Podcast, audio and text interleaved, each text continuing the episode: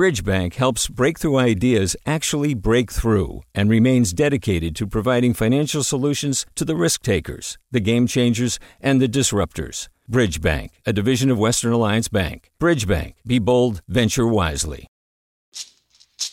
Hey, it's Glynn Washington from Snap Judgment. And if you love what you're hearing, and I know you love what you're hearing, please consider becoming a KQED member. Special access to cool events, behind the scenes footage, and so much more. Plus, you'll sleep better at night knowing you did your part for the community you depend upon. It's in you. Please be in it. Visit donate.kqed.org slash podcasts to sign up now. That's podcast with an S. Thanks. From KQED. Good morning. This is the California Report. I'm Saul Gonzalez in Los Angeles. We start with an agreement that's supposed to get more coronavirus vaccines to more Californians faster. The state has struck a deal with nonprofit health coverage giant Blue Shield of California for Blue Shield to manage the state's distribution of vaccines to counties, drugstores, and healthcare providers. It's a big change and notable for two reasons. It will centralize vaccine distribution efforts that have have largely been diffuse, and it shifts distribution responsibilities away from state and local authorities and to an outside third party. A Blue Shield spokesperson says the company is looking forward to dramatically increasing the rate of vaccinations in California. Details of the agreement are still being hammered out, but the management change is supposed to be complete by the middle of February. Healthcare provider Kaiser Permanente will also help with vaccine distribution efforts. California's slow vaccine rollout has been blamed on a limited vaccine supply, but having enough trained people to actually give the shots on an industrial scale is also a factor. In San Diego, KPBS health reporter Taryn Mento witnessed a vaccinator training session. Registered nurses like Celine Salazar already know how to give a shot. We do flu vaccinations and I know how it's prepped, like how it's handled beforehand, what it's it's stored. But there are some other steps unique to the COVID-19 vaccines. Like I thought they were very similar, like you just puncture it and bring it out and it would be ready, but the Pfizer needs to be reconstituted with normal saline that is once it's out of the fridge it's only good for 2 hours. While landscapers worked outside on a recent cloudless day, Salazar spent hours inside at a county vaccination site learning the particulars for both the Pfizer and Moderna injections. Moderna has to stay out for 15 minutes before it's used. Okay. Salazar is a program manager at the nonprofit Champions for Health. They work with volunteer medical professionals to do surgeries for the uninsured and also host immunization clinics. Usually that's the flu shot, but soon it'll be the COVID 19 vaccine. Salazar will take this training and teach her volunteers to give the vaccinations, starting at long term care facilities. I'm ecstatic. I am like jittery with excitement to know that I, Celine, get to be part of this this move. Salazar's first patient during her training was just as excited to be on the other end of her syringe at the county vaccination site. She put her new vaccine knowledge to use on healthcare worker Howard Fanning. He says he's been wanting the vaccine since before it was even approved in the U.S. Like I wanted to get it right away. I want to, I want to feel safe. I want everyone else to feel safe as well. I think it's uh, my duty to do that and for everybody else to so we can move on with our lives. Salazar bared her arm as well to receive the vaccine, but she thinks giving the immunization is the bigger deal. One day as I get older and I'm a grandma or you know I'm not working I could tell people like when COVID happened, I got to be a part of it. I got to not only sit down and look at it in the news, but be out there and be active and make a difference. Champions for Health began vaccinating long term and senior care facilities in San Diego County this week. The nonprofit is actively seeking more volunteer healthcare workers. For the California Report, I'm Taryn Mento in San Diego. The coronavirus has spread so widely inside Fresno County's jail that the number of COVID cases there actually exceeds the total number of jail inmates. From KVPR Valley Public Radio, Kerry Klein reports. According to the Fresno County Sheriff's Office, nearly 4,000 inmates and staff members have tested positive for the virus since the pandemic began. However, Sheriff's Office spokesperson Tony Botti says the high caseload in the jail reflects what's happening in the county. We have so many people come into the jail and go out of the jail. So much like it spreads in the community and how we just had a spike um, in the last couple of months, uh, the jail is really no different. That revolving door also explains why 3,800 inmates have contracted the virus, while only 2,500 are currently incarcerated there. Fresno criminal defense attorney Eric Schweitzer isn't surprised the jail's COVID total is so high. He says administrators could have prevented many cases if only they had thinned out the population by releasing more medically vulnerable, nonviolent offenders. Fresno County dragged its feet. Botti reports none of the infected people have died. Inmates are offered COVID tests on intake and every week, but their tests are voluntary, just as they are for staff. For the California Report, I'm Kerry Klein in Fresno. We've heard a lot recently about especially contagious coronavirus variants. Well, researchers are using a technique called genomic sequencing to understand how those variants occur and how they spread. Cap Radio Scott Rodd reports. As the coronavirus spreads, it slowly mutates. That may sound scary, but it's actually a useful breadcrumb trail for epidemiologists. Joe DeRisi is a professor at UCSF and co president of the Chan Zuckerberg BioHub, one of several genomic sequencing labs in California. It allows us to track any given viral genome all the way back to Wuhan, China. So you have like this historical record of all the accumulated mutations since it started growing. That allows public health officials to confirm the source of an outbreak if everyone infected shares the same virus mutations. Most changes in the virus don't raise alarm bells, but genomic sequencing can help identify variants that are more deadly or contagious. For the California Report, I'm Scott Rodd in Sacramento. A statewide group of parents frustrated with the lack of progress in returning students to in-person learning is coming together to put more pressure on Governor Gavin Newsom. KQED's Julia McEvoy reports. The newly formed Open Schools California unifies parent groups from San Diego to Marin. These are parents who accuse the governor of not having the political will to reopen school campuses after nearly a year of distance learning. Megan Bacigalupi is helping organize. She has two children in an Oakland elementary school. We are seeing governors across the country begin to take decisive action to reopen their schools, and the pressure to do so came in part from parents advocating for it. Bacigalupi says they are especially concerned about academically at risk children from underfunded districts who are falling behind. But in San Francisco, relatively more black and brown parents say they don't feel safe sending their children back, according to the teachers union. And in Richmond, where COVID-19 has hit hard, a majority of parents surveyed by the school district also say they aren't ready to send their kids back. United Teachers of Richmond president Marissa Glidden. It's very clear to us that families that are most impacted by COVID who've had to suffer through deaths and you know really close interactions or suffered through it with their own families are much more hesitant to return to school and those are predominantly families of color Open Schools California says it wants all parents to have a choice. It just doesn't want kids to fall further behind. For the California Report, I'm Julia McEvoy.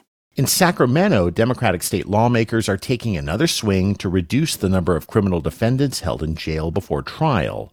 This comes after the bail industry successfully beat back a measure to eliminate cash bail in California altogether. KQED politics correspondent Marisa Lagos reports. The bail industry put Prop 25 on the ballot to overturn sweeping bail reform legislation. In November, state voters sided with the bail industry and killed that legislation. It would have ended cash bail in the state and replaced it with a system that gave judges more power to decide who should be released from jail before trial. Those changes weren't only opposed by the bail industry, though. Progressive activists worried judges would keep more people behind bars. Despite that defeat, Oakland State Senator Nancy Skinner says polls show clearly Californians appreciate that the money bail system as structured is patently unfair that someone should not have to sit in jail just because they couldn't afford bail. Skinner is one of three lawmakers making another attempt to curb cash bail. The proposed legislation would set bail at $0 for misdemeanors and low level felonies and mandate that people who do have to pay bail get refunded nearly all of their money from bail bond companies if the charges are dropped or they show up for all their court appearances. The proposal would also call for the state to set a uniform bail schedule in all counties. Currently, bail amounts fluctuate wildly. Skinner thinks there's appetite in the legislature for the changes. But Jeff Clayton, executive director of the American Bail Coalition, believes the measure is unconstitutional. It's not going to survive a constitutional challenge. Um, simply put, the legislature doesn't have the power to set bail under the California Constitution. Only judges have the power to fix bail. Clayton also says in many cases, bail agents would have no incentive to post bond if they think they're just going to have to refund the money later on. For the California Report, I'm Marisa Lagos. Our governor, Gavin Newsom, is going through a political rough patch right now, with people criticizing his sometimes confusing pandemic announcements and tendency to act first and explain himself later to other elected officials. Then there was the criticisms he got for going to an upscale wine country restaurant with friends, seemingly flaunting his own pandemic rules. Take all of this together, and Republicans, long in California's political wilderness, sense an opportunity. KQED's senior political editor, Scott Shafer, explains. There's an old saying in politics that you can't beat somebody with nobody. And at the statewide level, at least, Republican candidates in California have pretty much been nobodies. Nobody who can win. There hasn't been a full on competitive Republican candidate in California in a decade since Meg Whitman ran for governor. That's Republican campaign consultant Rob Stutzman, harkening back to 2010 when the former eBay CEO Meg Whitman challenged Jerry Brown before losing by 13 points. He says the current political environment, stoked by the governor's uneven handling of the pandemic, opens the door for a Republican return to relevance. Newsom has provided a real rallying point, organizational point for Republicans that they never had during the Jerry Brown years. To be sure, Newsom was dealt a much tougher hand than Governor Brown. He didn't cause the pandemic, of course, but his handling of it, including the failure of the state unemployment agency, has generated anger, even among some people who voted for him. The Hoover Institution's Lanhee Chen, who works in Republican politics, sees a real opportunity for the party in California. I live in the middle of a, a very progressive part of California and I talk to moms and dads every day who just don't they don't understand why we can't get basic things right. California's Republican Party has been shrinking for years. It's now just a quarter of registered voters. Stuck in the minority so long in Sacramento, they've become little more than critics. And Chen says that needs to change. The most important thing that Republicans can do is to articulate what it is that you're actually going to do if you're given the opportunity to lead. And that's something that I think, unfortunately, Republicans haven't been good enough at doing. Independent legislator Chad Mayes, once the Republican leader in the Assembly, left the GOP over Donald Trump. Today, the Trump Republicans own uh, the, the, the Republican Party nationally, and the Trump Republicans own the California Republican Party as well. The question is, will they pivot and shift in, into a new direction? Mayes thinks the party took a step in that direction recently, ditching Senate Republican leader Shannon Grove. Shannon represented the extreme part of the Republican uh, Party, the Trump supporters, the MAGA supporters, and, and maybe even some of the, the QAnon uh, conspirators. The caucus replaced her with its most moderate member, Senator Scott Wilk, who just won re election in an increasingly purple district in the exurbs of Los Angeles. Mayes says elevating Wilk, a more traditional conservative, shows Republicans are trying to rebrand the party. Scott understands for the Republican Party to succeed in California, it has to begin to act and behave a lot more like uh, what Californians believe. Um, and so, you know, I think that's a good development for uh, for that caucus and for the Republican Party at large. That may help the party change its image, but even though Republicans picked up four congressional seats in California last November, they have a very long way to go before achieving any real power in Sacramento. For the California Report, I'm Scott Shafer. And that's the California Report for Thursday, January 28th. We're a production of KQED Public Radio. I'm Saul Gonzalez in LA. Thanks so much for listening and have a good day. Support for the California Report comes from Personal Capital, offering professional grade financial tools and objective advice from a fiduciary. PersonalCapital.com. Eric and Wendy Schmidt whose philanthropy includes Schmidt Futures, focused on finding exceptional people and helping them do more for others together on the web at schmidtfutures.com. And California Healthcare Foundation, ensuring the voices of Californians are heard in California's decisions about healthcare on the web at chcf.org/voices. Hi, it's Terry Gross, the host of Fresh Air.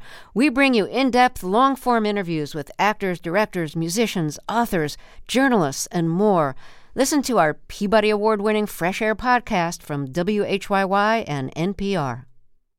Hey, it's Avery Trufelman, host of Articles of Interest. And I've got to say, I've been a fan of KQED ever since I was a little kid and I would come out to San Francisco to visit my grandma. It was just what we'd always turn on every time we got in the car, every time we were making dinner and turning on the radio. Was always KQED. And then over the years, I've become a massive fan of KQED podcasts because this is local reporting at its best. These are answers to questions you've always wanted to know, interviews with exciting, unusual voices, necessary journalism, all told with love and care and artistry. And did you know that a majority of KQED's funding actually comes from members? It's just people like you and me supporting the programs they love while also getting access to cool events, behind the scenes footage, and so much more. If you want to sign up and be a part of this amazing community, visit donate.kqed.org slash podcasts to become a member today. That's podcasts with an S. Thank you for listening and thank you for your support. Hi, I'm Sasha Khokha, host of the California Report magazine. Every week, we bring you stories about what connects us in the giant, diverse Golden State. Because what happens in California changes the world. I love this place. We were once seen as like the place to be, California. The land of milk and honey. That's where you go to Sunshine State, but we just have challenges right now. KQED's California Report magazine. New episodes drop every Friday, wherever you get your podcasts.